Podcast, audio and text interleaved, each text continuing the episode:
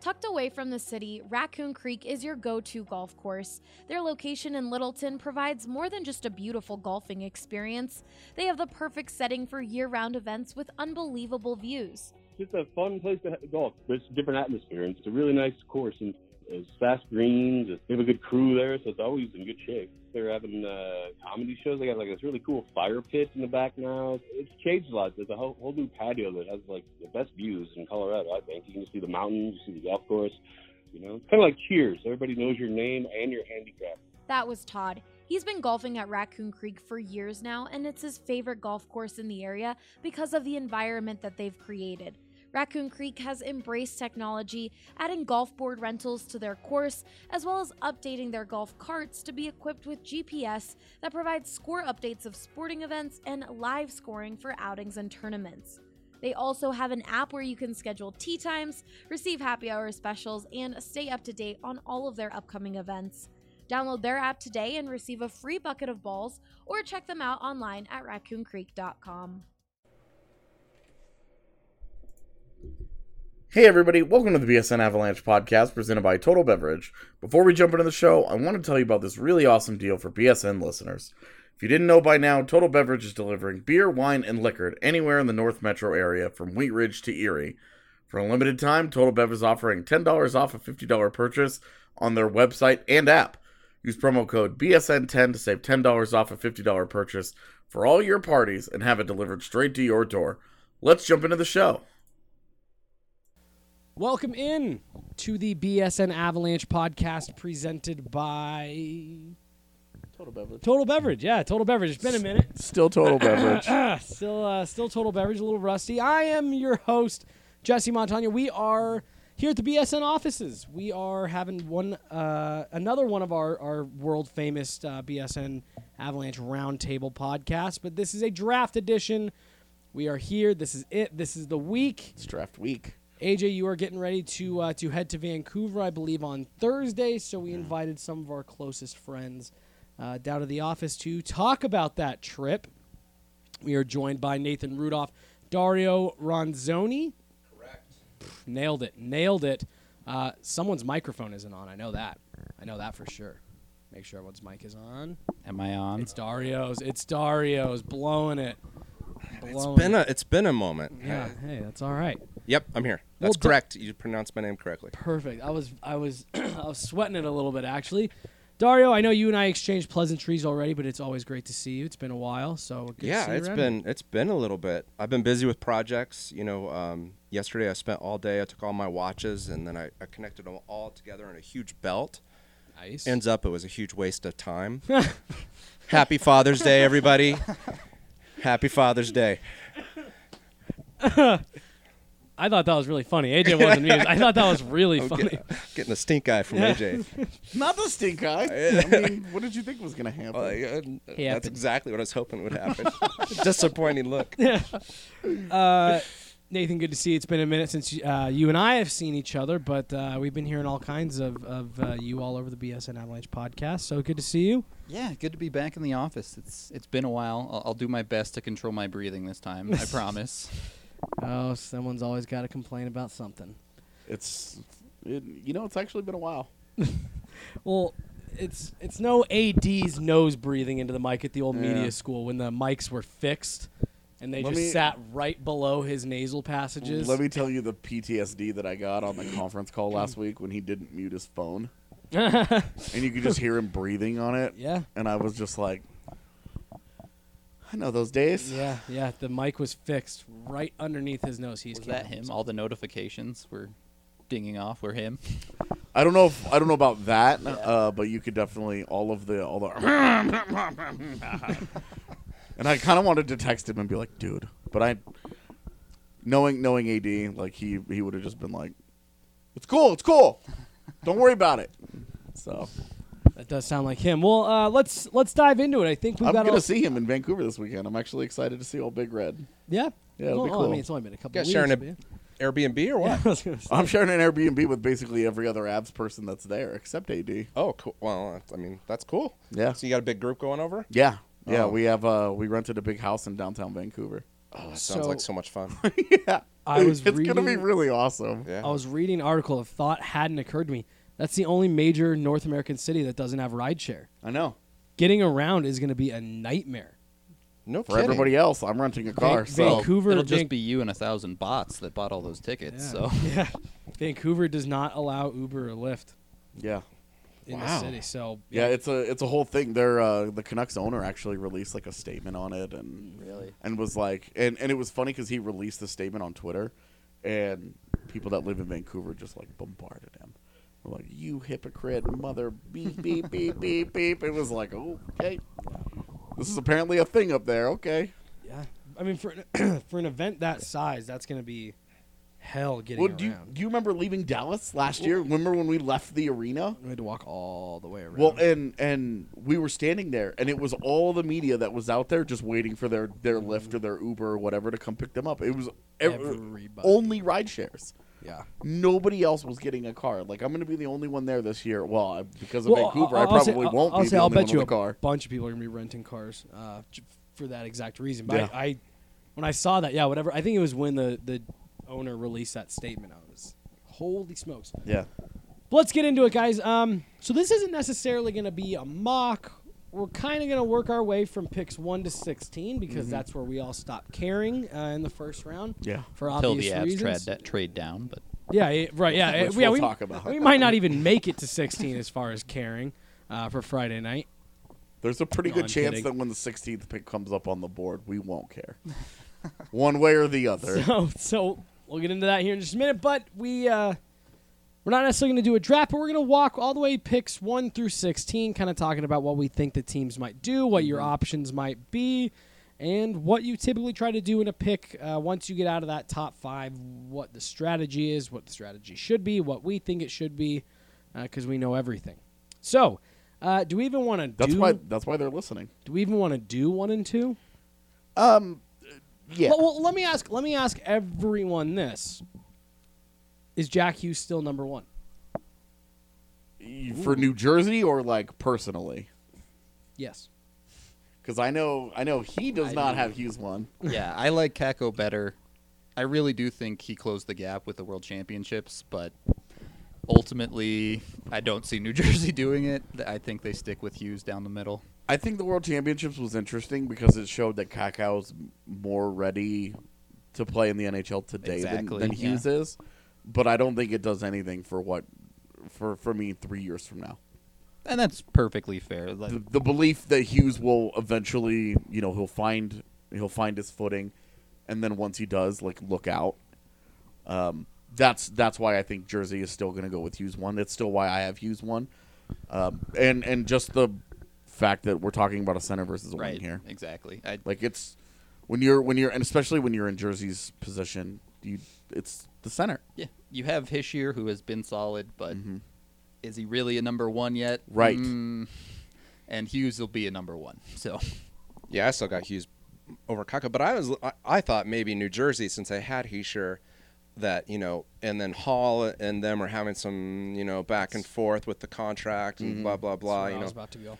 and then I think you know New York could probably use a center more than a winger, but you know, they're- it's probably going to go Jack and Kakko one two. But Yeah. I would not be totally shocked if it flipped.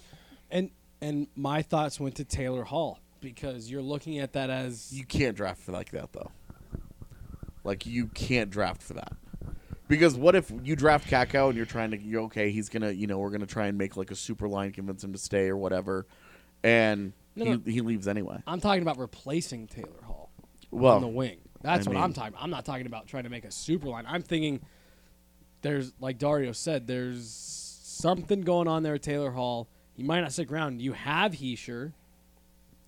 Do you maybe try to replace Taylor Hall just in case he leaves? And if he doesn't, then you've got that super line.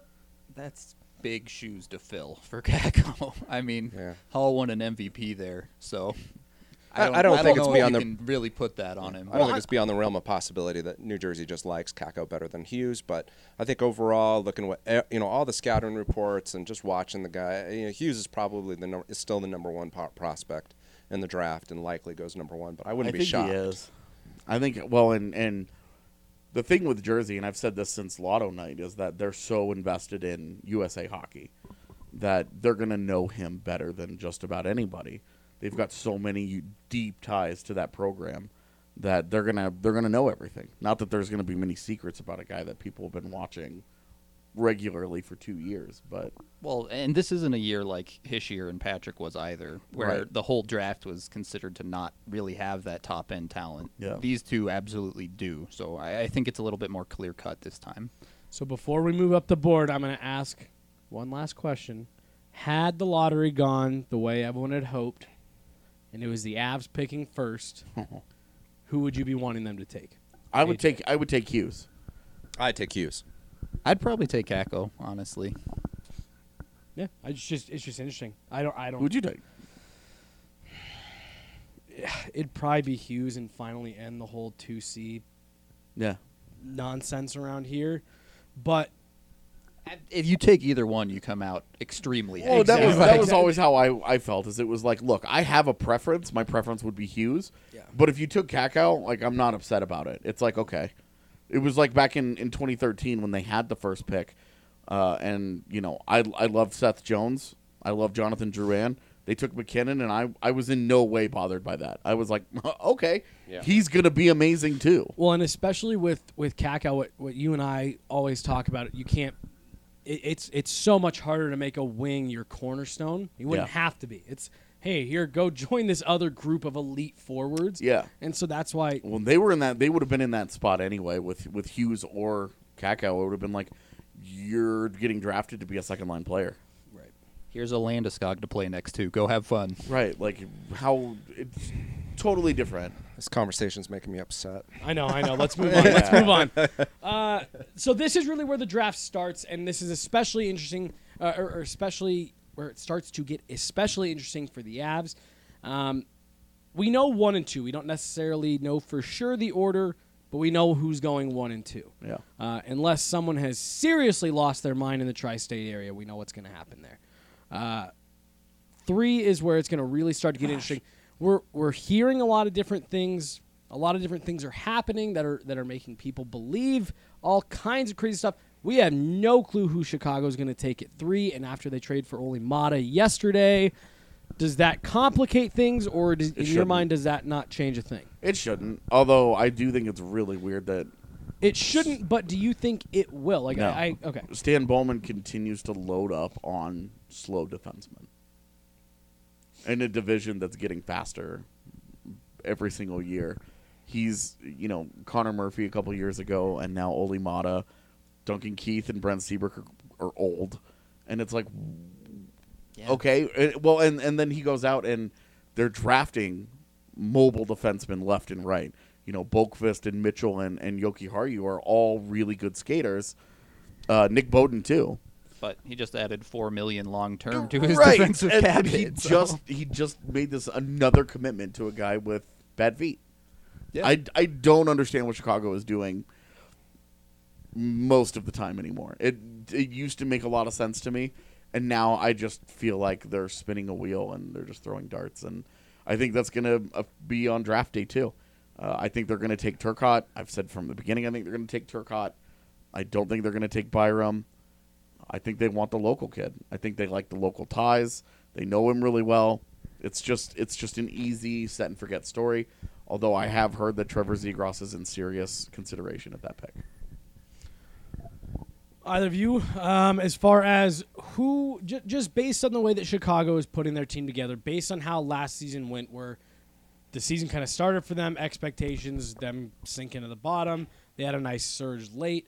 What makes sense for this Blackhawks team? Do they try to add on the back end and complement what they're, I don't know if you call that attempting to do on the back end there with all those weird pieces they're adding?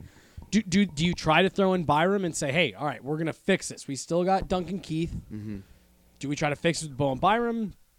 What do you what do you what do you think? What do you feel? What do you think they should do? I I can see how it would be tough to add Byram given they don't really know what they already have in their prospect pipeline Yeah. is.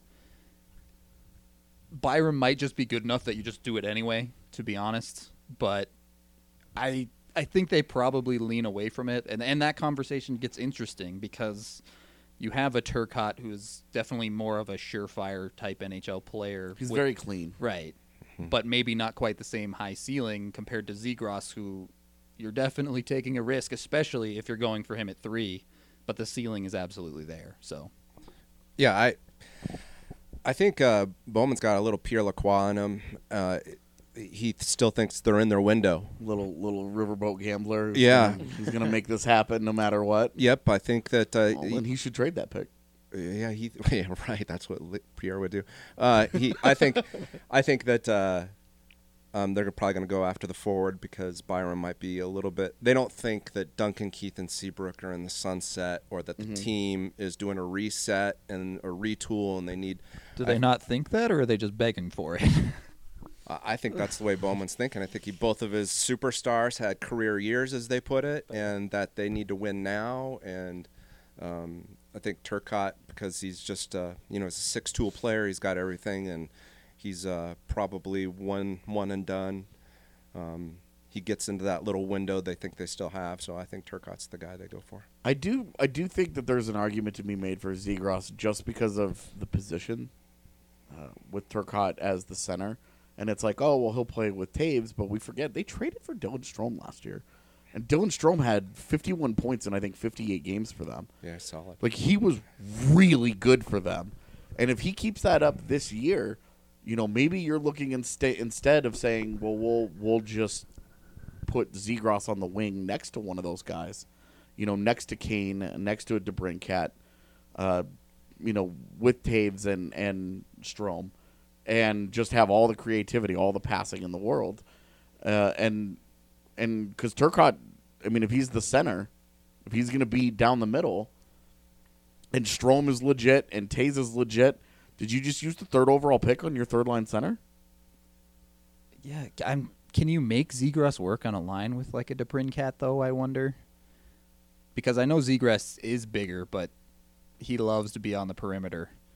And you're talking about one of the smallest players in the league in Cat, and all of a sudden, if you don't have a guy that can go in and dig out pucks for you, man, that is you're looking for something a little bit st- stronger, I'd say. I mean, your- I think I think Z- Zegras has some tenacity to him. he does, but But but if he's ta- if he taps into that consistently, that's can you get him which there? Is the which question. of course is one of those questions that we have about him as a prospect. But if if he's able to tap it, I don't have any concerns about that. If he's able to get to that level, if he's not, then I mean we're having way different Well, conversations about him entirely that's anyway. fair. You're not picking him at three unless you think he gets there. I guess Right. so. And so I, I wonder if they do talk themselves into that. You know, just are they are they going to get themselves into a position like uh, Pittsburgh did, where Jordan Staal they just couldn't make proper use of because he was just he was buried behind Crosby and Malkin, and they you know they ended up okay. Well, they they won a cup, and obviously like he was great for them in the third line role. Turcotte could do the same thing. Um, and then they, you know, obviously they moved him later on for a whole bunch of stuff that I don't think ended up mattering but it was it was like you go back and you look oh what if they didn't take Staal? what if they took one of these other guys from that draft class oh, yeah. that was that better fit them long term because that was a top five pick that they basically as soon as they took him he was on a ticking clock because they put him right behind two guys who were going to the Hall of Fame and Yeah. I don't think Dylan Strome is at that level but if he's going to be near a point per game guy if he's going to be a 70 point guy and obviously Jonathan Toews isn't going anywhere then are you using the third are you using the third overall pick on a guy that you're immediately burying? Hmm. Yeah, Turcotte's not a wing. That's that's the thing is Yeah. Zegras you could talk yourself into playing as a wing and that might be where the positional value, you know, you talk yourself out of it because of it. if uh, they're all things considered equal, you know, and and Zegras also has the added ability of you draft him with him being the wing in mind. If Strome blows up, you can always move Zegras back to the middle of the ice and say, okay, well, we still have our two C. All right, I want to pause right there because that that's going to lead me into a, a very interesting conversation I want to have that is relative to the Avs pick and Chicago's pick, as you were just saying. So let's take a quick break. We come back, we'll dive into that, start talking about the Avs at four. BSN Avalanche podcast presented by Total Beverage. We will be right back. All right, gonna pay some bills now, and we're gonna start with some game changing coffee. Strava Craft is a CBD enriched coffee that has really changed lives. The reviews are incredible, so make sure that you check them out. The CBD infused coffee has taken away long term migraines, back pain, arthritis, IBS. It has helped decrease anxiety, you name it. CBD is all natural and not psychoactive. The coffee is rich and tasty, and we couldn't recommend it more to our listeners. Check it out for yourself today and receive 20% off when you use promo code BSN2019 at checkout, and you'll get it shipped straight to your door. Segment number two, BSN Avalanche podcast presented by Total Beverage. We're here having a. Uh, oh, is that your phone again? Yeah, it was mute again. Mm-hmm. Mm-hmm. Here having another Yeah. BSN Avalanche uh, roundtable. Jesse, AJ, Rudo, and Dario here at the BSN offices. Uh, I cut you off. We were technically in the middle of talking about who Chicago's going to take at three, but I thought it led to a really interesting conversation that is going to affect both picks three and four, uh, apparently. Talking about drafting for need versus taking best player available. This is uh, a very, very highly contested debate across all different major sports. Yeah. When you're drafting in the first round, and I guess not even necessarily drafting in the first round, but throughout the entire draft, is it better to draft for need, or do you just take who is considered the best player available at that time? And there's a lot of different interpretations to what you consider best player available, and I guess that's what leads to um, clouding the waters, eh? I think the NFL is probably the only one where you really, like, really draft for need. Because those guys come in and they play immediately. Yeah. And, you know, with the NBA, like, if you're outside of the top three or top four, you're just praying that you get somebody good anyway. It doesn't really matter. Because the NFL is the only one where it's like, okay, what are our team needs that we did not fill in free agency? And then we'll go into the draft and try to address those. because you look at the Edmonton Oilers, maybe maybe a handful of famous examples where I mean they kept running back up to the podium first overall, mm-hmm. and they just kept taking whoever the most skilled forward was. I mean, I guess you could say that it inevitably worked out because they sucked for long enough to land Connor McDavid, Yeah. but that even hasn't gone very well. Oh, and I So- mean, they right now it looks like they blew the Yakupov pick, they wasted the Hall pick, and then it looks like they might have blown the Puljujarvi pick. Well, right. So, so it it's one of those things where you say, all right, well, well, at the top of the draft, you, you know, conventional wisdom says at the top of the draft you take best player available every time. Just when you're picking that high, you take the best player available. That's what mm-hmm. That's what the old guard has always said, right? But you look at Edmonton, you say, okay, well, that didn't work out there, even at number one Yeah. four times. Would they have been better taking Ryan Murray over Neil Yakupov? Well, Probably. Well, right, and and so that's the question. So now we're here at three. We're talking about do the Chicago Blackhawks do they take who might be the best player left at three, but that might be giving them kind of a, a log jam at center, and you're putting Yeah. the number three overall pick in the bottom six of your lineup. Even best case down the road. Yeah. And well, then- and it's especially that conversation I think is interesting because part of the NHL draft is you also don't draft for your current NHL team. Well, right, and then and then you even look at the Avs, and there's this huge debate amongst Avs fans right now of do you take Byram because he's just that damn good, and, and you don't want to risk passing on a guy like that, but then you say, where does he fit on this D corps? Yeah. So do you pass on a guy like that for a forward, maybe because that's what you need, and you're you're skipping what might be the more talented player. Before we get back to the third or the fourth overall picks, I want to hear your guys' opinion on: Do you draft for need? Do you take whoever is considered the best player available because you don't want to risk getting burned on that five years down the road? Dario, thoughts? I still think you draft, especially top ten. Typically, you're, you're trying to take the best player available. Um, you know, in the Oilers' case, every scout across the nation had Yakupov number one. Uh, you know, and it was a, obviously just the easy one. it was just on. yeah, it's consensus. In Puljujarvi's case, I mean, he still has time to rebound, but it looks like that was a bad pick. Um, but everyone had him in three, like by a landslide. So Mm-hmm. it's a little bit of buzzer's luck on their Totally. case. And like I said, Right. you use them because that's the that's the example that comes. But but you're right. In the Oilers case, you know, they didn't use any of those for defensemen, and maybe it wasn't appropriate. They kept Um, making the forward over defense choice. They took RNH over Adam Larsson. Right. You take Yakupov over Murray. You ju- they just kept making that choice. And years later, they're trading Hall for Larsson. Yeah, So well, and even even Puljujarvi, they took over Olli Juolevi, which it looks like both worked of those, out okay. it- Either way, it wasn't right, going to be like, good. Yeah. Either either way, you Right. kind of like you shot yourself in the foot on that one. But Right. that's like they made that choice consistently, forward over D. Yeah. Well, I've co- I, I've said uh, this draft um, is probably uh, Hepple's most difficult task he's ever had with the Avalanche because it's such a high profile pick, but it, it it's not easy. There's just too many factors. I even think Cale Makar was a bit of an easier pick. There was risk. There was Yeah. risks for sure because of his age, AHL competition, and things like that. But you know, this is his biggest challenge to date by far.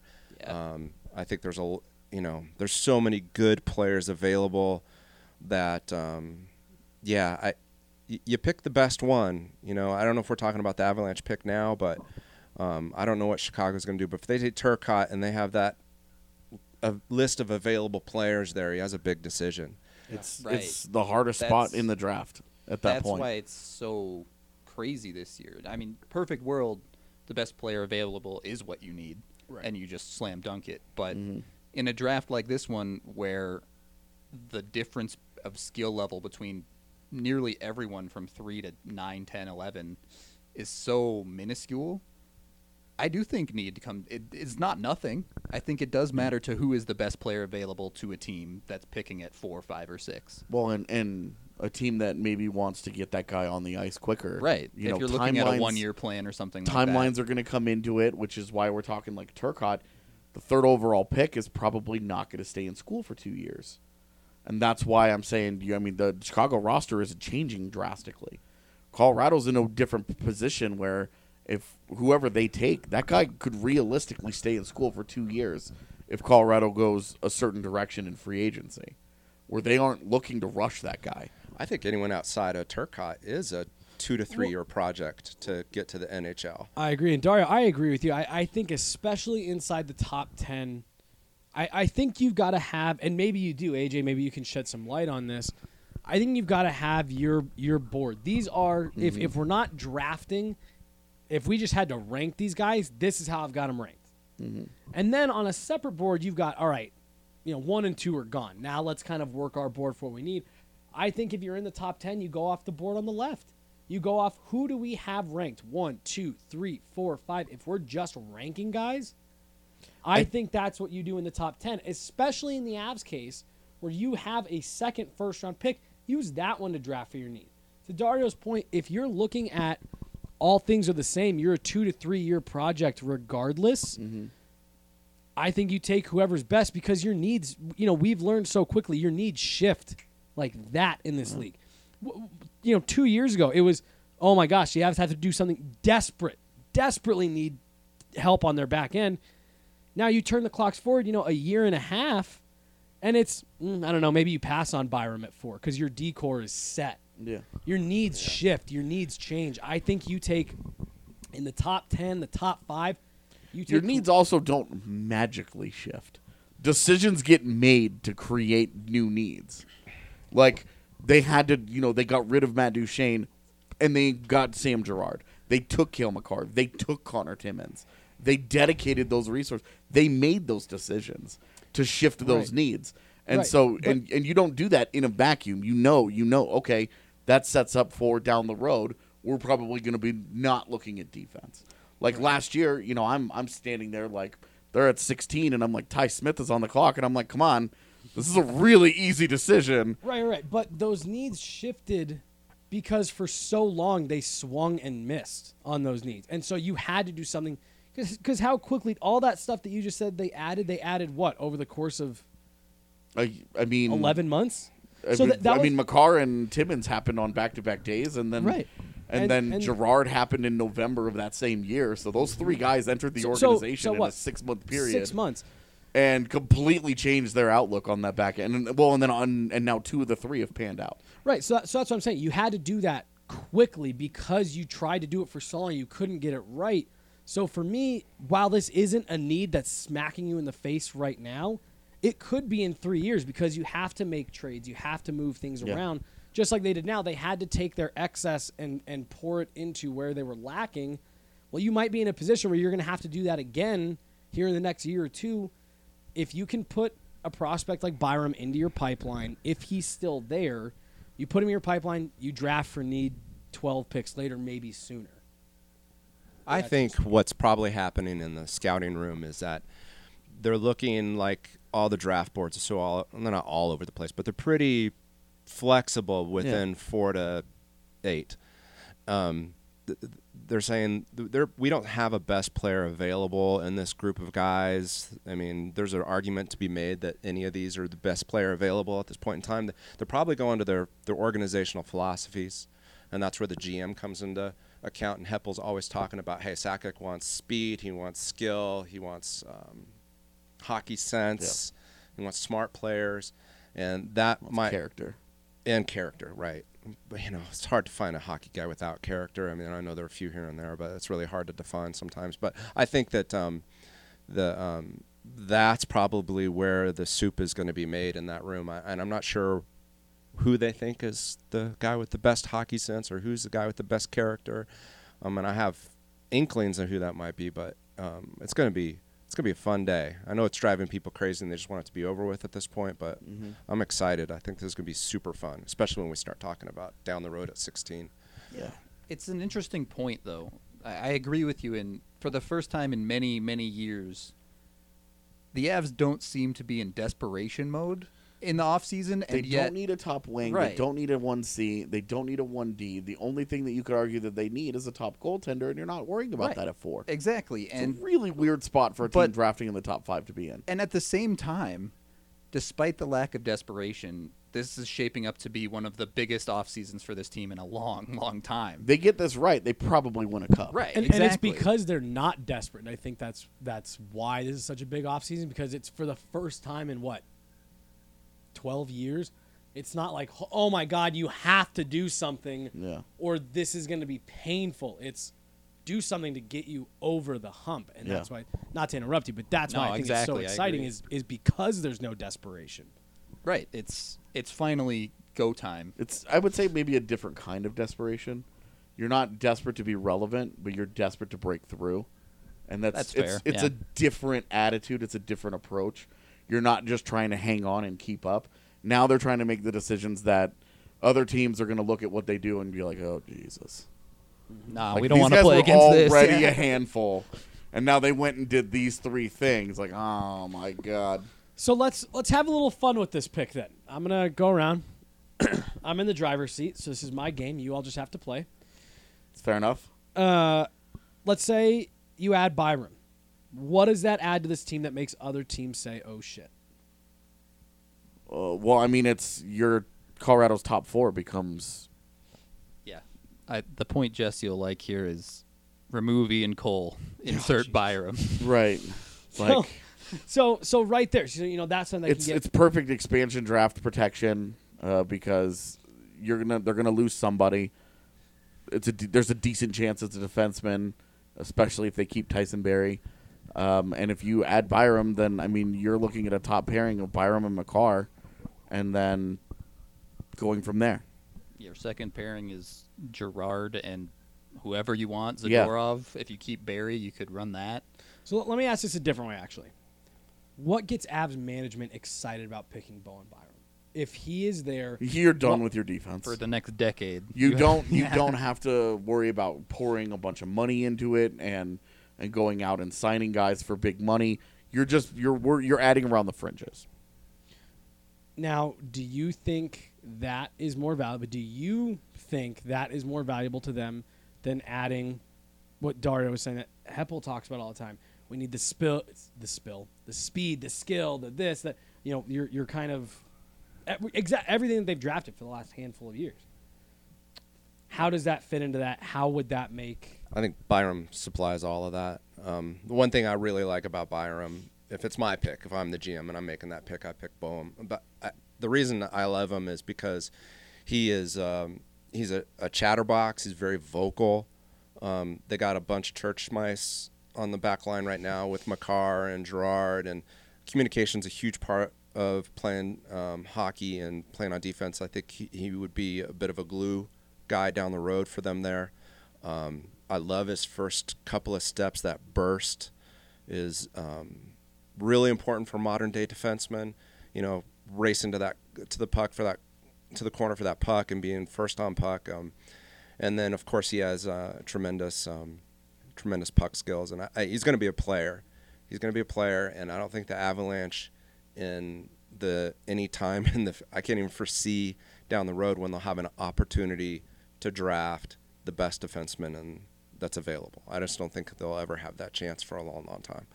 Yeah. Um, They didn't even in 2017. I mean, they had to watch Heiskanen go in front of them to a division rival. So Would this conversation be different if Makar came into the playoffs and didn't just light it up? yes, yes. Would we be more about Byram then? I think so. Because you're you're and like you're willing to be patient with Makar and Of course. but for him to have walked in and played at the level that he did again in, in that situation, you're now talking about him as a no doubt problem. Right. As a no doubt, like there are no concerns about him as a quality NHL player. You know, we don't. We're all sitting here dreaming about that dude taking home Norris trophies. We don't know if it gets that good, but we the, can hope. the questions about him as a quality NHL player aren't there though. There's there's no longer any doubt whatsoever. So I think that's a fair question. Um, his his play definitely made it so that it was like you don't need to obsess over the number one D anymore. You feel like you haven't. So there's there's a handful of forwards that, that could be taken at four. So I'm not going to do the same little questionnaire with all of them, but you know, it sounds to me like Byram checks a lot of the boxes the Avs would be looking for, even if he does play on the back end. What is it about one of the, like I said, handful of forwards, and, and you can pick one if you want, that would that would make the Avs say, you know what, we we like this kid, he checks all the boxes, but he doesn't fit this need. We're gonna jump over him, and to your point, pass up on the bestie in the draft, you know, probably for the last time for a long, long time what is it that's so that gets you out of your seat so much for one of these other forwards that that you have to pass on a guy like Byram? They're higher end. Yeah, it seems to be ceiling, especially with them. I if we're going forward, I want Dach, and I know there's been a lot of chatter about Mhm. Zegras because of his super high ceiling. Yeah. So you're looking at a forward that, while the Avs don't need a first line player necessarily, these are guys that you think somewhere down the line probably could or will be first line players. And you can't just write that off. If you're looking at a point per game type forward, D is great, but so is 80 points. yeah, and I and for me with Byram, I've always you know he had an all he had a great year WHL like an all time great offensive season. I'm not convinced that a lot of that offense is going to translate.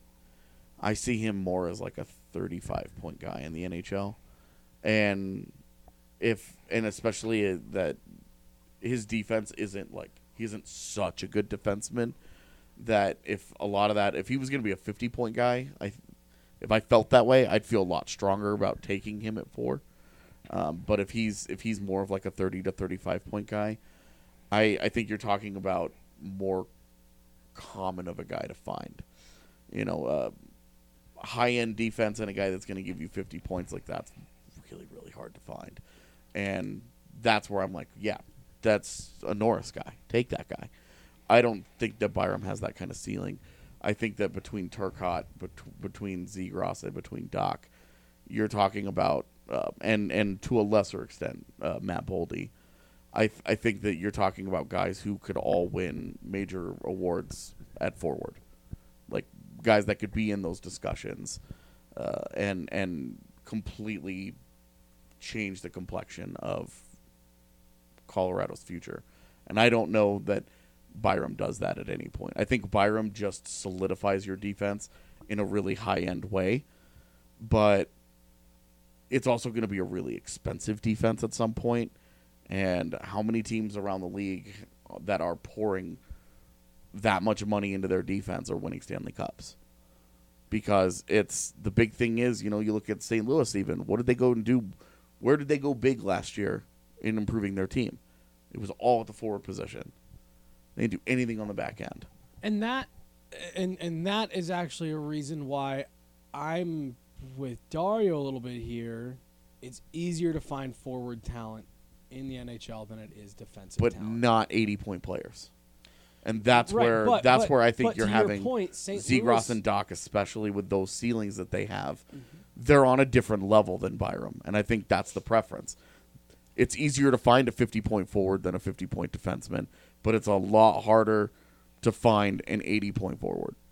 Right, but to, to using the example you s- you just used, St. Louis didn't go out and add any 80 point guys. They went out and, and they added. I mean, O'Reilly had 75, yeah, I I was gonna say like he got for the first time. yeah, I, I, right, I was fair, gonna say. I was gonna say don't, not- don't try don't try to dunk on me I don't. Ryan O'Reilly. I don't want to. I don't want to get into the Ryan. I swear to God, I don't want to talk about Ryan O'Reilly. You hate you're about- Ryan O'Reilly, oh. don't you, AJ? yeah, it's No, yeah. I'm just kidding.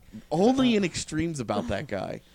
Like that is funny. What you what the, the point you made though on Twitter. This is, we can't go down this rabbit. yeah. Yeah, you're. The point you me made though was I, I laughed at it and then I thought it and I was like, that is totally true. Yeah. he's one or the other. But that's a conversation. It's it's very day. Tyson Barrie-ish. oh jeez. Um, We're you But- just decided, you know. But to me, it's easier to go out and add an impact forward, whether it be through free agency, through a trade, than it is to add someone who's going to be a, a legitimate force on your back end. so if you're doing it via trade, what are you giving up to get him? I'm not going to play this. this I'm just saying it's like game, but, but I'm it's probably a guy like Byram. It's probably a top D prospect or or one of your depth D that's good that is is kind of buried on your depth chart a little bit and maybe looking I- for more opportunity elsewhere. But this is all with the assumption again, going based off of what we were talking about. You said Byram Makar, your future top pairing. You're not trading Bowen Byram. He's not a bottom Sure, pairing well, guy. I mean, I think Byram is their Seth Jones when Nashville took Seth Jones. Except in Nashville's case, Seth Jones was clearly the best player on that board, and they just got bad luck. Like that, those three forwards went before him. Um, Right, right. So Yeah. that a little bit different, but like Nashville didn't need Seth Jones. I don't think Nashville wanted Seth Jones. They just said this guy's just too good. We, we we have to take him, and I don't think Byram is on that level. I don't think Byram is so good that you have to take him. Not with the forwards that are there, where I think they those guys have higher ceilings, and Colorado's trying to secure Stanley Cup contention for the long term here this is this is where you're doing it. It's not going to be signing Kevin Hayes. It's going to be getting this pick right with a, with a especially uh, at forward. Whereas Byram does not transform your defense; it solidifies it. Dach or Zegras, whoever they you know Turcotte transforms their forward core. And I think the other part of this too uh, has to go back a lot, which is one part we haven't even mentioned. What their July first plans are. Yeah, You know, if they feel, and again, this is I have no new information on this. This is just devil's advocate here. If you know they've had conversations with different people and they feel, hey, you know, we have a shot to get Artemi Panarin. We have a real shot at this. Does that change what you do on draft day? no. Yeah, I don't. I don't think it would either. You If he was a center, yes. even but then, he's as a left wing, uh, and and the I mean the fact that he's he's Artemi freaking Panarin. Right. He's an 80 point player. That's what we're. He's the hardest thing to go out there and get at forward. Is a point per game guy. Is a game changing forward. Uh, and the thing with Panarin is that you're doing it at the most expensive time possible. He's right in the heart of his prime. His first time in free agency. This is maximum value for that guy. He's going to make all the monies. So, Yeah. but but no, no, it would not change it at all. If anything, it would make that forward pick even more valuable because you're going to need that guy on an ELC. And I'm not necessarily advocating against taking it forward. Again, just playing devil's Yeah. advocate here in the whole picking versus need versus best player available. It sounds a lot like we're starting to then get into that Chicago territory. Did you just draft a guy that you're going to have to be burying in your bottom six in two years? We still don't know what's going to happen with Tyson Jost. Great playoffs from him. He started to show flashes of maybe it's there. Yeah, but you definitely don't pass up on a forward at four because of what Tyson Jost might become. I'm, I understand that. I think uh, one thing the Avalanche do is they do have a little bit of organizational depth at center. Um, uh, just a li- I, I mean, when you got um, you know Soderberg will be gone in a couple of years. That you have um, you have Bowers, you have Kamenev, you have Jost, you can even have Compher. I mean, they may not all they're not 80 point players. Don't get me wrong, but there's there's there's layers of depth there if if if you have to rely on it, when we don't know what those players Yeah. are going to become, that's all potential. But um, yeah, I'm curious. You know, I, I think Byram and Turcotte have the fewest weaknesses. I think they're the the biggest sure bets. I would agree I, with that. I would agree for that they're the cleanest. Yeah, they're, I think they're the cleanest. Maybe they don't have this or this the clear ceilings that, or potential that Zegras and um, Dach and uh, I'm curious what you guys like about those guys and what makes them intriguing and how, why you think they're 80 point players or potential, of course. yeah, for me with Dach and and Zegras too, it, the raw skill is absolutely Yeah. just amazing to watch at times, especially with Dach. At someone his size to have hands like he does, you're able to create plays that, frankly, the Avs just don't have a player like that right now. Soderberg is, probably comes close-ish, but he's not that type of player that Dach is capable of being, especially how he played in the playoffs this year. Uh, he showed that when he's able to use that body and use his hands, it's Yeah. just silly. When he combines the bulldog mentality with his skill level, he's unstoppable. I mean, he's absolutely unstoppable. He is, he's Ryan Getzlaf. Like he really is. He is that high end of a player. He has that kind of potential in him where he could he could give you 80, 80 points a, and not even break much of a sweat doing it. Well, especially taking on where it would be lesser matchups in Colorado because teams are going to obsess over MacKinnon. And and you say, okay, well, let's just take him and slam dunk it, but it's not the Byram, it's not the Turcotte where you say, okay, this is a surefire type guy. I think Dach will be an NHLer, but it's not nothing for him to get to his ceiling. We saw him just kind of fade into the background for a month or two this season. I think it was a 19 game stretch, something Yeah. like that, where he was just drifting. Right, and you just can't afford to have that. And, and Zegras, to to some extent too, he does a lot of things that you look at that and you go, you're not getting away with that at the NHL level, Yeah, and you can't. You have to be able to change that in your game to hit their ceilings, and I believe probably both of them can, but there's risk there for sure. So Dach is a later birthday. He has to do another uh, year in the CHL, but he doesn't qualify for the AHL even the year after that. So he's either one year in juniors directly to the Avalanche team, or he's um, two years, and then he can go AHL and do more Yep. development. So he's a year and a half to two years. Yeah, he's, he's he's definitely that that for Colorado will matter. Like if they take him, they have to have a plan there. Right, and then Zegras is If going he doesn't make the roster this year, To, oh, that'd be crazy. Now Zegras is going to Wisconsin. BU. Oh, he's going to BU. Yeah. Who just lost everybody. Yeah, Yep. Everybody. yeah. Everybody bailed on that program except the coaching staff and of course the history. I mean, that it's not a bad program because They're not going to look strong next year. starting over. So, okay, Oh, what uh, so Zegras the well the things I've read about Dach that that are intriguing to me is that he's a rink rat. He has been since he's been a little kid. Is just everything is hockey. He loves hockey, and I think that's a big part about athletes at this level is that they love the game rather than just being good at the game. Yeah. And so I see potential for Dach to be to be better. Um, I don't know much about Zegras except what I've seen on you know very few viewings, granted, but he looks like a guy who um, is super skilled, has great edge work. Um, I, I I'm not a big fan of his first couple of steps, even though people brag about his skating a little bit.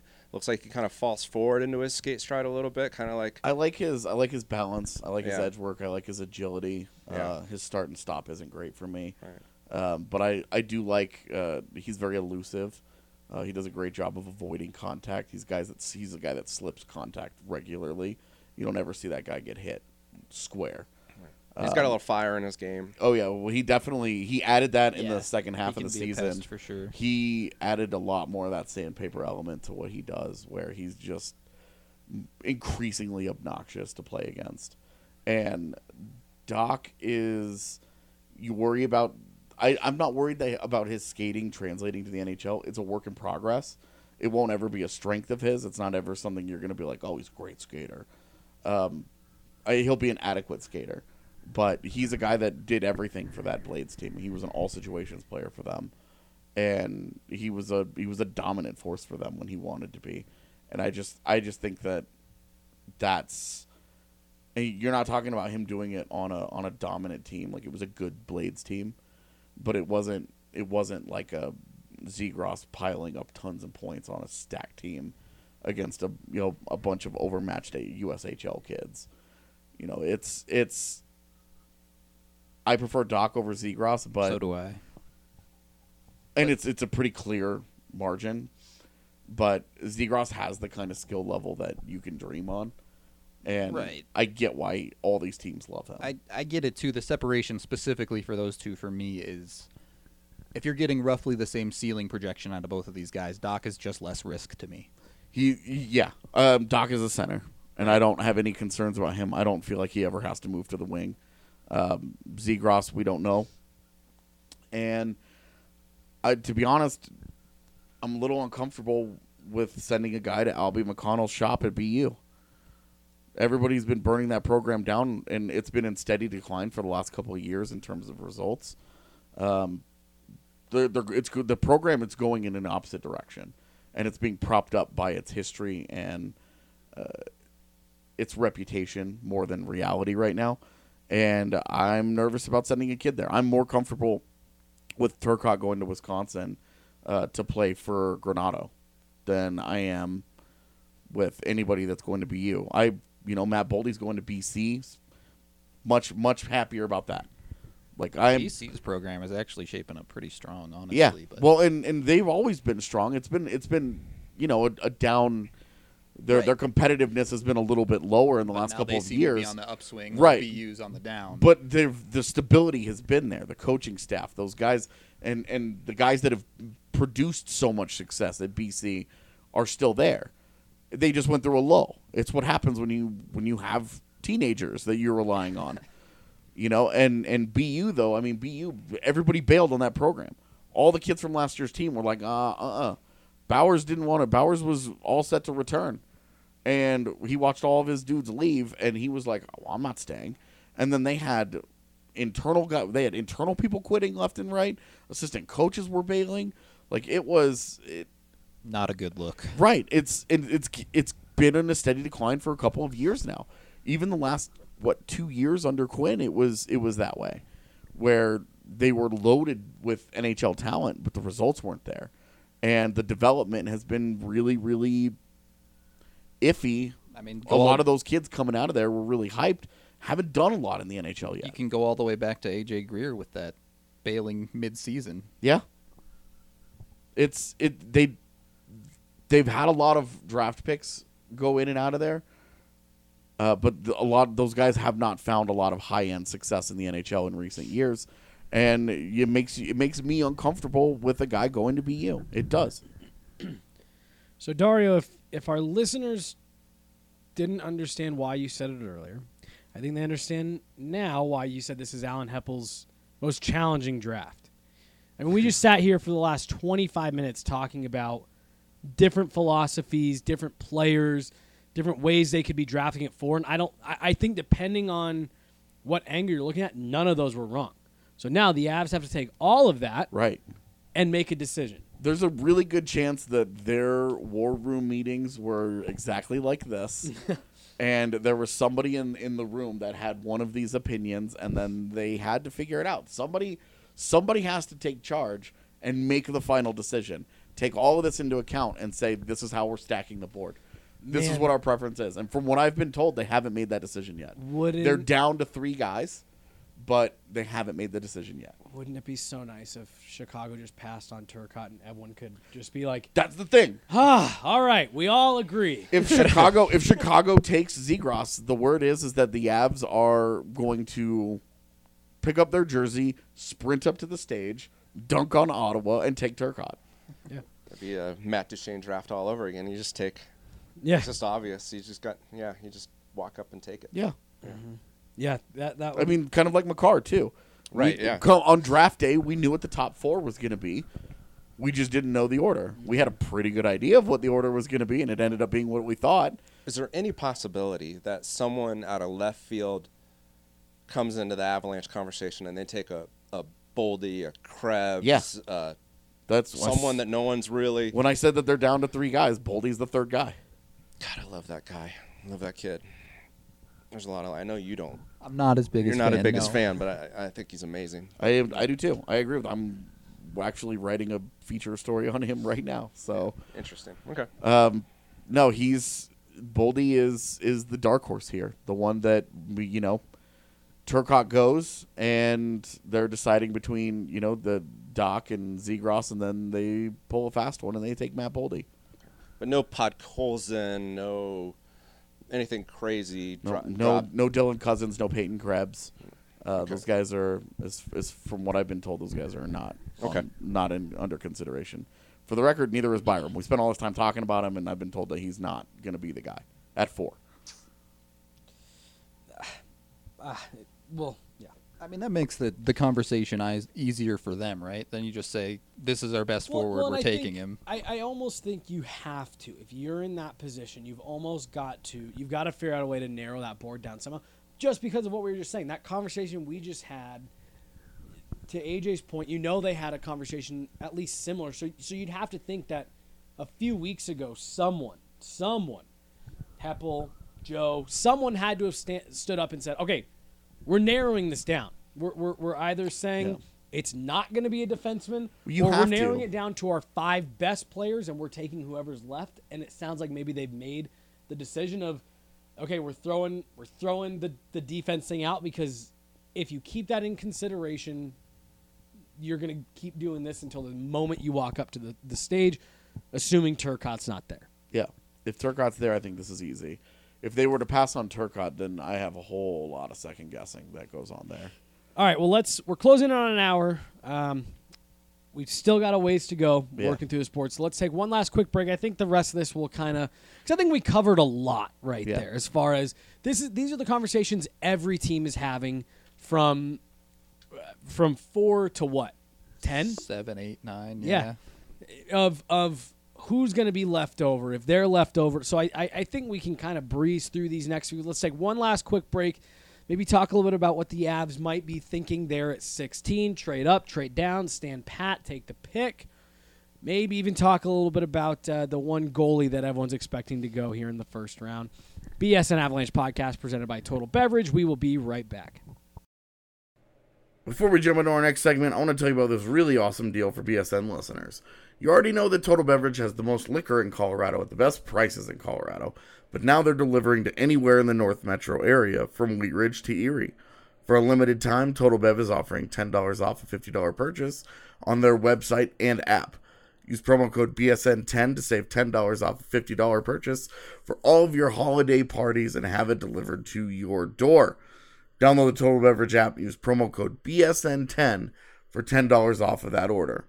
That's promo code BSN10 on the Total Beverage app for 10 bucks off your next liquor delivery today. Third and final segment, BSN Avalanche podcast presented by Total Beverage. I'm your host, Jesse Montano. I am here down at the BSN offices. Little BSN Avalanche roundtable here. You know who's here. You know why we're here. I won't make you sit through all that again. We just spent about 30 minutes uh, arguing our case as to best player available, draft for need. Um, and I think we came to no resolution, uh, just like the rest of professional Well, sports. I, I think we have everybody has their preferences, but they're not so dug in. Like if if it ends up being one of the other guys, there's cases to be made for them, and Well, that's and- what makes all this so interesting. and I also do think the last last little bit here on this, I do think it depends on just by just how much of a margin are they best player available. You know, if it was one, two, three, Byram at four, and then there's this huge drop off to the next forward where it's Yeah. like, yeah, you're hoping that guy's like a second line guy down the road. Then it's like, okay, yeah, you take Yeah, you know. But I think that speaks to just what a good draft this is and why, even though the Avs fell to four again, it's not. I mean, how end. boring would our draft coverage have been had they gotten the second pick? Like it would have been, it would have been awesome. Yeah, I was gonna say. It would have been it would have been awesome, but like in terms of the last couple of weeks, all the pods you and I have done talking about all these players, they wouldn't have You existed. can only talk about one guy so much. right. I love how you guys are trying to make yourself feel better. That, that's that's Like- awesome. That's good for you guys that you found a way to cope with it. No, our shows wouldn't have been as good. That's Sure, sure. that sure, sure. was my conf- you know I was with you on draft lotto night. That was conflicted that night. I was like, well, if they end up at three or four, I've got something to talk about for the next month. Yeah. If they end up at one or two, then my job Gonna gets a lot harder. Real interested in 16. That's still a rough night. I was I, I was gonna say there's no uh, there's no ifs, ands, or buts. That sucked. Um, but it happened. It's over. Yeah, it's over. It's done. We're almost we're almost at the finish line. Now here's another question. Everyone has been saying, "Oh, I'm happy to get the lottery over. We're finally done with Ottawa." yeah. We're never going to be done with Ottawa. Th- This whoever they pick will forever have that tie, and there will forever be every time he scores, every time he scores against Ottawa, every time he does something, it's going to be ah, nice Ottawa, suck it. It's just never going to go away. So I have a speaking of Ottawa, is there something that we could learn because they it, I've I've done my homework on this. They were going to take Tkachuk at four last year. Had Ottawa given him the pick, is there something we could learn from their interest in Tkachuk at four that w- would translate to this year? Because for me, there's their their interest in Boldy, I think I tie back to Kachuk. They want that style of player. Otherwise, why would Boldy be in that conversation? Because I don't think his high end is that high. Like I don't I don't think that he's has an 80 point future. But I think he's such a good two-way player and he's such a high character guy and he's such a Swiss army knife of a weapon that I wonder, you know, you look at Tkachuk and and while Tkachuk and Boldy are a little bit different in how they get there, they have similar impacts on the game. I wonder if there's something that we could learn from their interest in Tkachuk, who they they wanted Tkachuk over, you know, Filip Zadina, Barrett Hayton, all those defensemen that went last year, all those uh, guys that the other teams loaded up on, you know, the, including a Quinn Hughes. Is there something to be learned from their interest in Tkachuk that could apply to the guys this year? I think, and I think that is where you start getting into that conversation of you're now crossing that line of you're drafting too much for need. This is too much of something that we, we, we want something, so we're going to go out of our way to get it. And that's where I think we go back to that last conversation of you start getting yourself in trouble if you're in the Avs position. Again, last year I think it was one of those things where Brady Tkachuk, that's a pretty safe pick at four. Yeah. I think at the time there was quite a bit of debate as to whether Tkachuk Yeah. was the number four guy. I, I think Yeah. in hindsight, Tkachuk you and see him jump straight to the NHL and you say, okay. Right. But at the time, I don't think most people, I think, weren't expecting him to make the NHL at all. No. So Well, everyone thought he was going to be going back. I didn't even think it. I think Yeah. at the time it wasn't even a debate when they Right. took him. That it was also a big difference between Tkachuk at four this year and whoever, if, if the Avs take a guy out of the DP, is that Tkachuk had a year of college hockey under his belt. Him jumping straight to the NHL was was plausible, especially a guy that was built like he was, who was physically mature like that. Uh, the guys this year are coming straight out of the USHL. Jack way Hughes, further to go, basically. yeah. Jack Hughes will be the first guy to ever make that jump. And and like I said, I just think that's where you can you can get yourself in trouble saying, "Oh, we want a guy that plays this particular style, so we're going to pass on these guys who might have higher ceilings, higher this, higher that, and we're going to take this specific guy because he's got characteristics X, Y, and Z that we want specifically." That's where you start getting yourself in trouble. to your initial question, AJ, I, I don't know if it, if you have to read the tea leaves, um, you know, maybe they're maybe what Hepple and those guys are saying is that they, they're pretty comfortable with their center depth in the organization, and they're Mm-hmm. looking for a power winger. I mean, that, that's that's the Cal only. last year, What's that? I said they got they ended up with Cal last year. Right. They wanted Tkachuk. Maybe So- Kaut fills the need that they wanted. I don't know, but I think that you know the, the the organization's in good shape. But you know they could they could take a. They really can't go wrong. I mean, they can go wrong and get the wrong guy. Yeah. But I mean, positionally, I don't think that they can screw that up as far as what they get. Yeah. I- I'm not advocating for moving back necessarily, but if you're sitting at seven in this draft, you're just saying, whoever's left, give me. Right. Yeah. So Yeah, where Buffalo ended up is really easy for them because they can they can prefer three guys, and then when two of them go right before them, they're like, all right, well, we don't have to make choices. So, um, there's going to be mock draft pod here later this week. I think there. Yep. I think there's going to be a lot more talk about the specifics uh, of the actual draft. So I, I'm going to go ahead and, and breeze over some of the stuff that w- that we were going to talk about with some of the other teams. Yeah, LA is going to take Byram if he's there. Detroit's going to take Zegras if he's there. Boom. Let's talk about that second first round pick that the Avs have. It ended up at 16 uh, because of the offsides. I'm just kidding. Uh, ended up at 16 Uh, correct. uh, because uh, because they did not advance to the conference finals, which would have pushed their pick all the way back uh, to the last four of the first round. So they stay at 16. There's some chatter they might be interested in moving up. I'm trying to think of where we should start this. If we're at 16, what's around 16 that you think they'd be interested in? Assuming they stand pat. I think the conversation starts with Spencer Knight. We had this. We talked about it earlier. they have the one C. They have the one D. They don't have that. They don't have that goalie, right?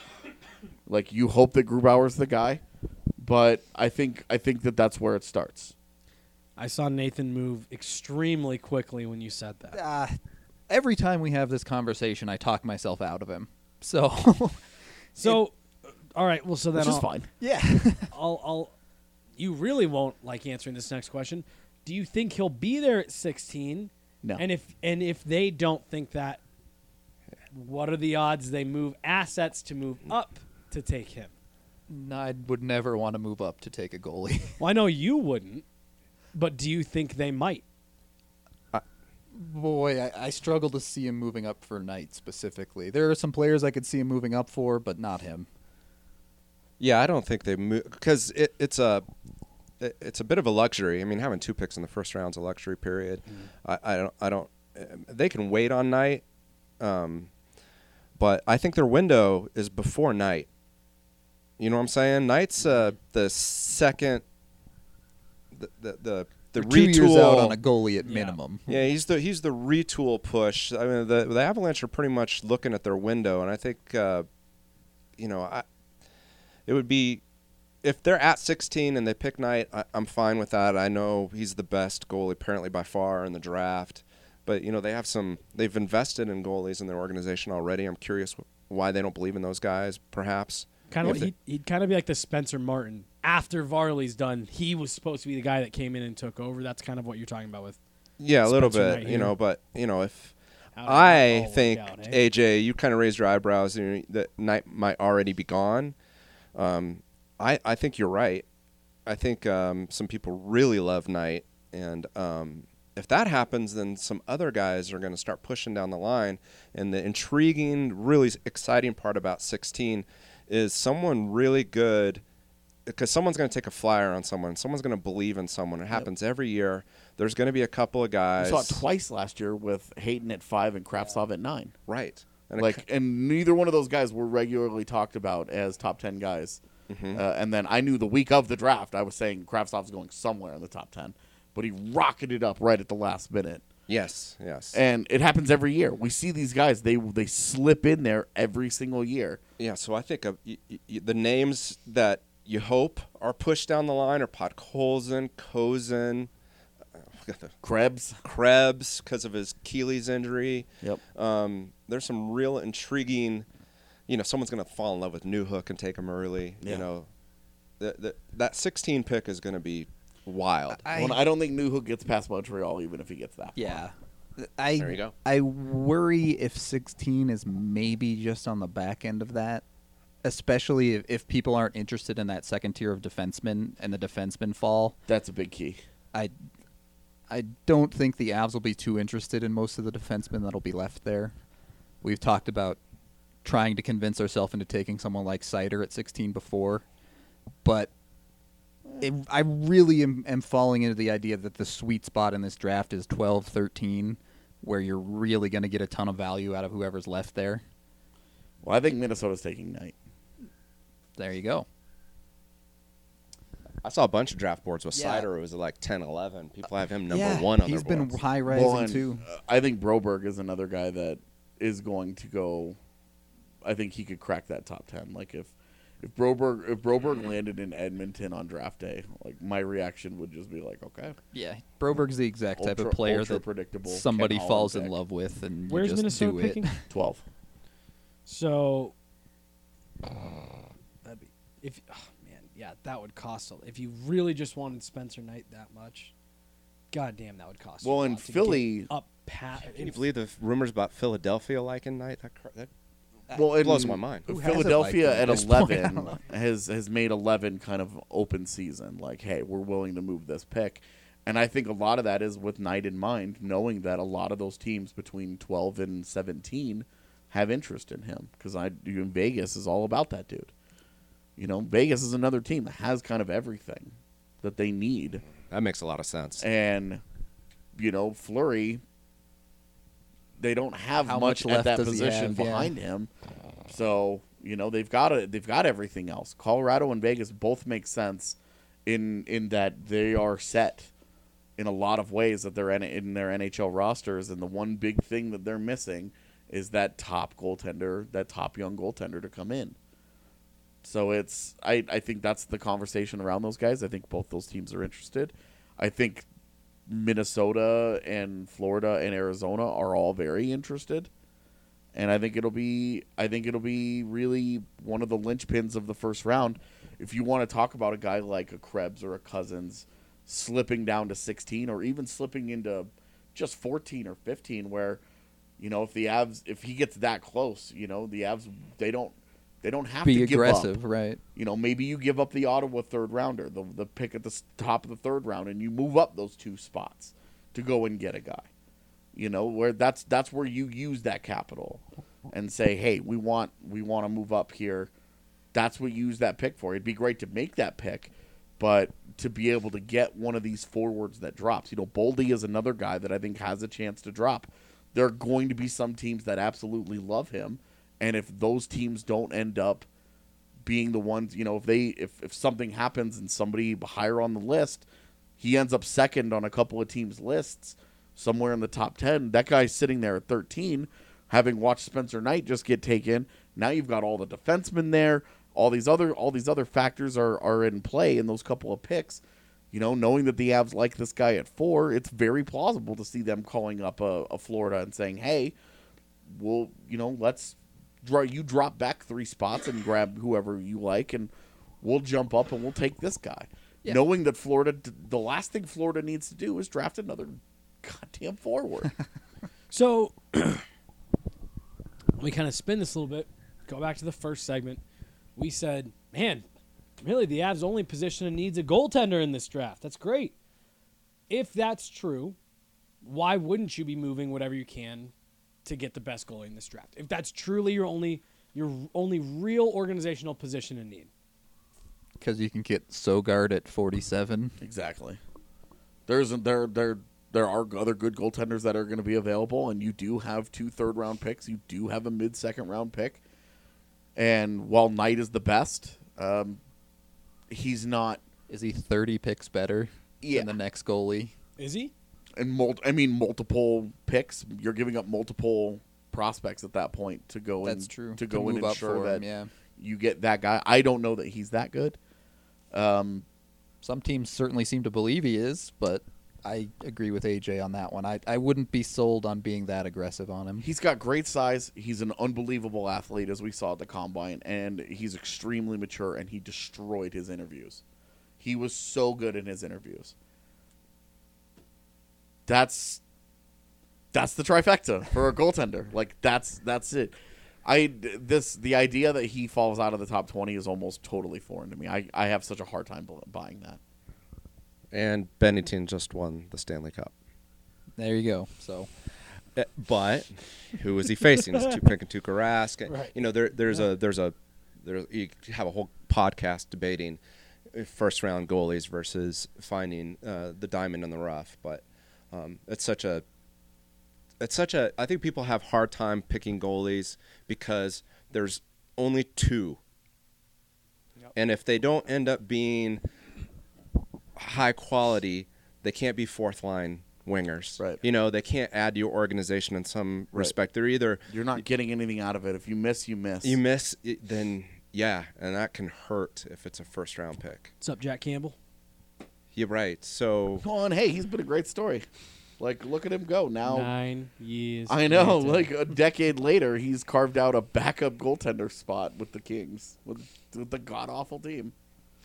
It's it's just interesting. Like I said, th- th- this this really is Dario. I think you nailed it earlier. This is going to be such a fascinating draft for the Avs. The first round specifically, because it is. You know, and and I, I posed that question a minute ago because I, I I don't necessarily agree disagree with with what you guys are saying about not taking Knight, but it's just funny because you know for for someone who's out there listening that doesn't know much about you know drafting and how you do that kind of stuff they're you know they're hearing us say, oh, you know, really the Avs the only thing they need out of this draft is is a goalie. We didn't say that, but you know what I mean. But then we sit there and say, no, no, no, don't you know we don't pass you know you pass on that goalie or you don't trade up for him.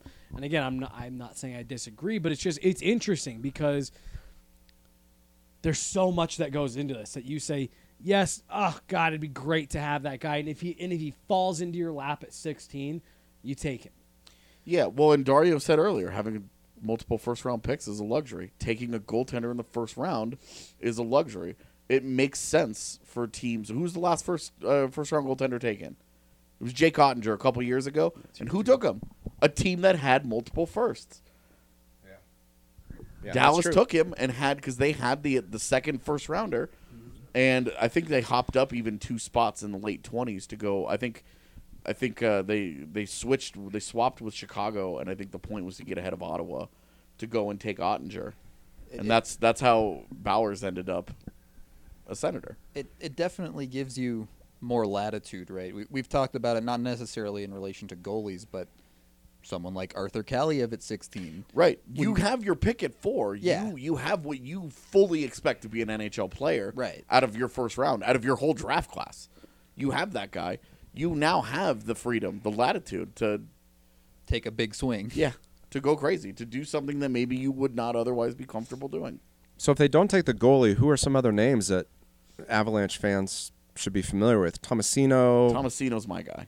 They've, Right. they've they didn't. It's funny because they made a lot of news at the combine by not interviewing him. the only team. Yeah, but they interviewed him. They they talked to him a thousand times throughout the season. They devoted a bunch of their time to following him specifically in the OHL. It's not hard to see why. He's a picture perfect fit for their identity. He's an electric, blazing skater. He's gonna be. He's right-handed, which they ca- they absolutely care about. Um, not that they, they would pick a guy, you know, based on his handedness, but it, it's a little bump for him. They've had a hard time finding those right shots and, and filling their NHL roster with some of those guys. They're gonna like that. He's he's he's center right wing. He can do a little bit of both. Electric offensive talent, amazing skater, blazing fast. Like it makes perfect sense why they are into a guy like Tomasino. If he if he makes that far, what about a guy like Newhook? it, Newhook's I another love guy. Newhook. I, I love Newhook. I know Rudo does, and we've talked about him at, at length. I just don't think he gets there. Um, Just from what we've heard, that the teams in front of him, he's he's become one of those. Gonna go 12 to 14 ish, 15 Yeah, if that's like, where he goes to Montreal. He's gonna whatever. end up. He's it's if he's there, he's absolutely in the in consideration for it. Maybe he's the guy. I think the three guys, Newhook, Tomasino, and Knight, are the guys to watch. And if the first, if two of those are gone, uh, then you're looking at the third guy. If all three of those guys are there, that's when I think they need to look at moving down. Unless, like we talked before, one of those guys just drops top like a rock. Right. Yeah. Like If- who's if the you kid a that dropped all the way to the Islanders last year? Um, Dobson, yeah, Dobson. because they got Dobson and Wahlstrom, and both were the entire process. Yeah. These guys are going top ten hard, Yep. and they got them at ten and eleven. Yeah. because Kravtsov, because Hayton, those those decisions push guys down, and we haven't spent any of this time talking about any of the defensemen because I I I don't know how interested they are in the D. I hopefully we'll get some insight onto that Yeah. this week, but that's which one do you take? There's a huge glut in that second tier post Byram. You know who is? There's been lots of more at Seider talk. Is oh it's it's Seider, it's Soderstrom, it's Broberg. Everybody has a favorite, right? Exactly. It's it's Ville Heinola. You know which one of these guys stands out? I think 16 is a pick that if Colorado uses the 16th pick, it's because a guy like Knight is there, because a guy that they really like is going to be there. Otherwise, I think that it is if they don't move up for a faller, for a forward that falls out of the top 10, they need to strongly consider moving back a couple of spots. Let's uh, let's start winding this down. I'm going to ask you one last question here, based AJ just on things you've heard, people you've talked to. What are the odds they make the pick at 16? Um, they exist. I don't. I would not say it's as likely as them moving in either direction. If they were to move up, who's give me three guys that they would that they would move up for? That, that they would move, not necessarily who we think they should, who they could. Three guys that, that you think they're looking at on their board right now, saying if those guys are there at 12, 13, Yeah, I think I think Boldy and Cozens are certainly two guys where if they if they slip out of there, um, the other real wild card there is Podkolzin. Because you have no idea how much that Russian factor is going to play a role. If he goes six to Detroit, you know, if if Colorado takes Zegras, LA takes Byram, and then Podkolzin goes to Detroit, then you know you don't worry about it. It's it's not going to happen. But if Podkolzin gets past both Detroit and Edmonton, you know, and, and I say Edmonton because Ken Holland has a long history of being comfortable investing in Russian players, then I don't know where he goes. I don't know how much the the Russian factor and the fact that it's it is a hard two years. You know, with all the college kids, you're saying, oh well, it's going to be two years anyway, but it could be one year. You know, we didn't expect Joel Farabee to have the year he did at BU last year, and he signed after one season. Those things happen every year. Guys have surprising seasons. Um, and with Podkolzin, you know it's two years. And so he's going to be a major, major wild card in this draft class where if he gets if he gets out of the top 10, you know, Colorado not afraid of taking rush. They're not worried about rushing guys. And he fits so many things that they need that he's another guy where if he starts to drop, then I think keep an eye on Podkolzin, uh, Boldy, and, and Cozens. With Krebs being another guy, I have no feel for what his preference is. Nobody is. seems to know where Krebs is going to go right. now. That Krebs could I I could very easily see Krebs being this year's Joe Veleno, where that guy just keeps dropping. I, I was going to say when when you were talking about guys that dropped, Veleno was one of the first guys. Yeah. Not you know to a little bit lesser extent, we knew he was going to be a mid round guy. I mean, we th- we thought he was going to be a top half. We didn't know that Veleno was going to get to the Avs last year, and the dude got all the way down to 30. Thirty Yeah, that one, was right? Crazy. I'm pretty sure he was the last pick of the first round. Was did he get to 31? Because I know Detroit had like four picks in like a Yeah, I think like a I- seven pick span right at the end of the first and top of the second. because so. because I actually remember having the thought of, wow, I can't believe he's going to make it to day two. Maybe you can move up, and then the Red Wings Yeah. went up there and took him. Yeah, well, and they ended up with like Jared McIsaac and uh, like Yeah, handful their draft was guys. insane Yeah. last year. It draft, was Yeah, Um, Dario, like, like like I've said multiple times, I think you nailed it. After this, I'm more confused about this draft than I was before. uh, ju- just just in the sense of, it's a good problem to have. There's a lot of good talent. it's this the year. best problem to have. yeah, it's Yeah, great. You're not dying for a guy to get to you because then the drop off is so significant. Like in 2011, which we saw with the Avs, they had that 11th pick and the talent stopped at 10. Yeah. And you were like, "S-" you look at any of those guys that got picked, all somebody had to do was fall in love with a Siemens or an Oleksiak or somebody, and Colorado would have been in perfect position to snap up whoever fell. And it just didn't happen. They were dying for somebody else to get there, and it just didn't work out that way. This year, they're not in that position. They're in the driver's seat, honestly, of controlling. You know, it's so much as oh, the draft begins in Chicago because I think it's Turcotte. I think the draft really begins with Colorado. That that clear, distinct work Turcotte has separated himself from everybody else when he goes three. I think that that's a. I, I think it really starts with Colorado because they're making the choice between all these other guys.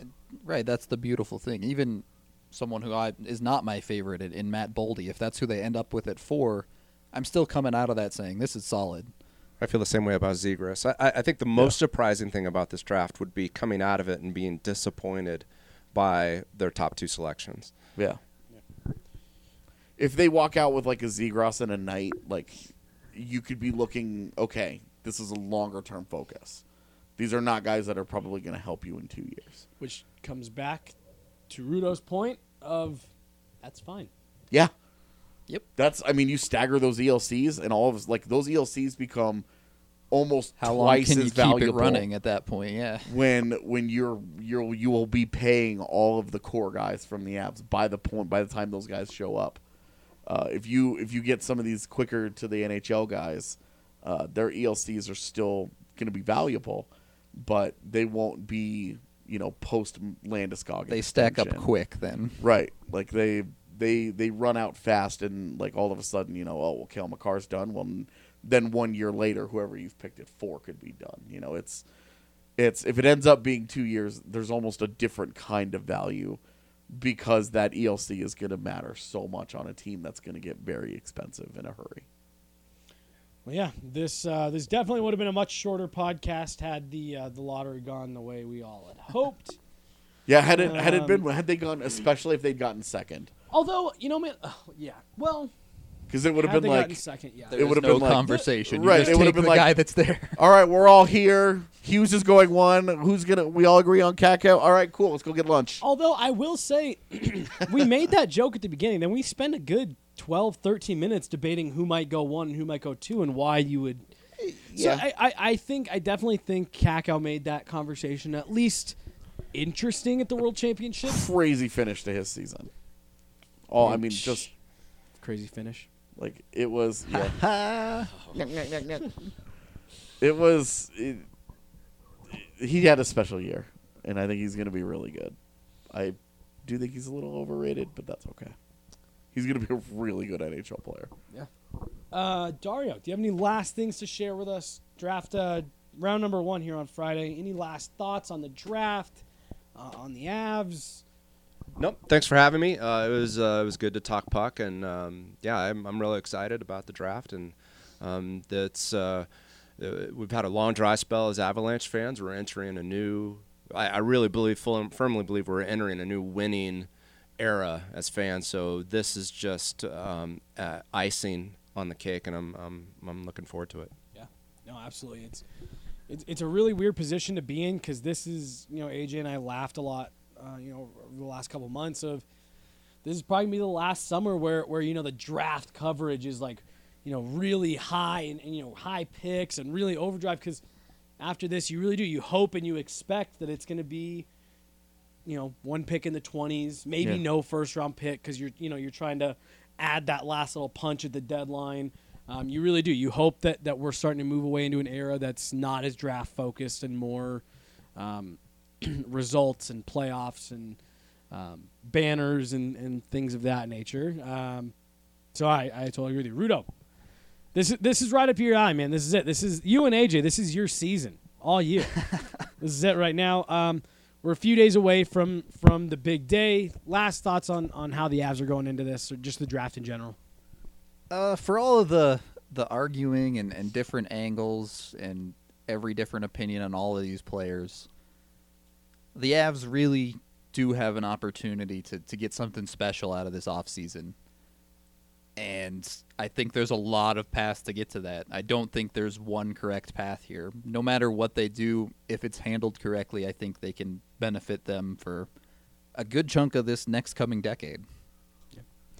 Uh, AJ, I'm not going to get your final thoughts because I thought of a question. Oh. Wouldn't it? What would it do for the draft if you put free agency, the opening of free agency, before you had to go up and make those picks? This is the last question of the show, so make it a good answer. If you knew how your free agency shook out before you had to go selecting at the draft, how would that change things? Uh, I think it would make the trade market busier uh, because teams aren't going to hedge. They're not going to be able to hedge bets and say, "Oh, well, if we don't, if I can't make this trade." You know, last summer LA was trying to trade for Jeff Skinner, and when that didn't happen, they went out and signed Ilya Kovalchuk. You know, like things like that. Um, they will have already made their free agency decisions, and then I think it'll make the I think it would make the trade market busier because it's the last opportunity for teams to really put the finishing touches on next season's roster. Um, that would be the number one thing I think is is it would tr- it would change uh, trade the the trade market quite a bit. I think it would make it just busier. But I don't think it would change anything in terms of the actual draft itself or how teams approached it. Because It's not it's not the NFL. It's most of these guys are not in the NHL. You know, you they are getting there earlier and earlier and you know some draft classes you'll see five guys show up. This is just because of all the college kids involved this year. Um, the even the opportunity for training camp and nine game trials and won't exist for a lot of these kids because of so many coming out of the USHL and going to college. Bruno, you said something that made me think about when I asked earlier about Panarin and all that stuff, and I said, "Damn, wouldn't this just be easier if, if we knew had the Avs signed someone in free agency, then you know all that kind of stuff." But let's get out of here. Um, a lot more draft coverage here the next couple days before uh, round one actually gets underway, including a mock draft. We have another video coming out this week talking about uh, Boldy, I believe, right? Yeah, it's Matt Boldy's video. Matt Boldy's video. Uh, so so still more draft coverage coming your way. AJ, you are heading out there on Thursday, so make sure you are tuned into bsndenver.com. Make sure your subscription is nice and tidy, uh, so you can follow along with all that amazing coverage I know you're going to provide. Safe travels, AJ. I'm not going to say all your names. For everyone that you've been hearing from for the last hour, I'm Jesse Montano. This is the BSN Avalanche podcast presented by Total Beverage. Thank you guys so much for listening. Hey, BSN fans, your favorite Colorado Sports Network has partnered with your favorite Colorado beer, and we're giving them away for free. But in true BSN fashion, we're not letting you go to some major chain for it. We want you to go to your local neighborhood bar and support a real Colorado business. That's why we've created the bar page, where any BSN subscriber can go in and get a free beer whenever they want. Just go to bsnbars.com and you can get one free Coors banquet at any bar on that list. All you have to do is show the bartender the VIP image on that page in your browser and you can retrieve a free Coors banquet beer at any of those bars. There are over 20 bars there. You're sure to find one close to you. It's bsnbars.com. Find a bar and get a free Coors banquet on the house. Thanks for listening to the BSN Denver Podcast Network.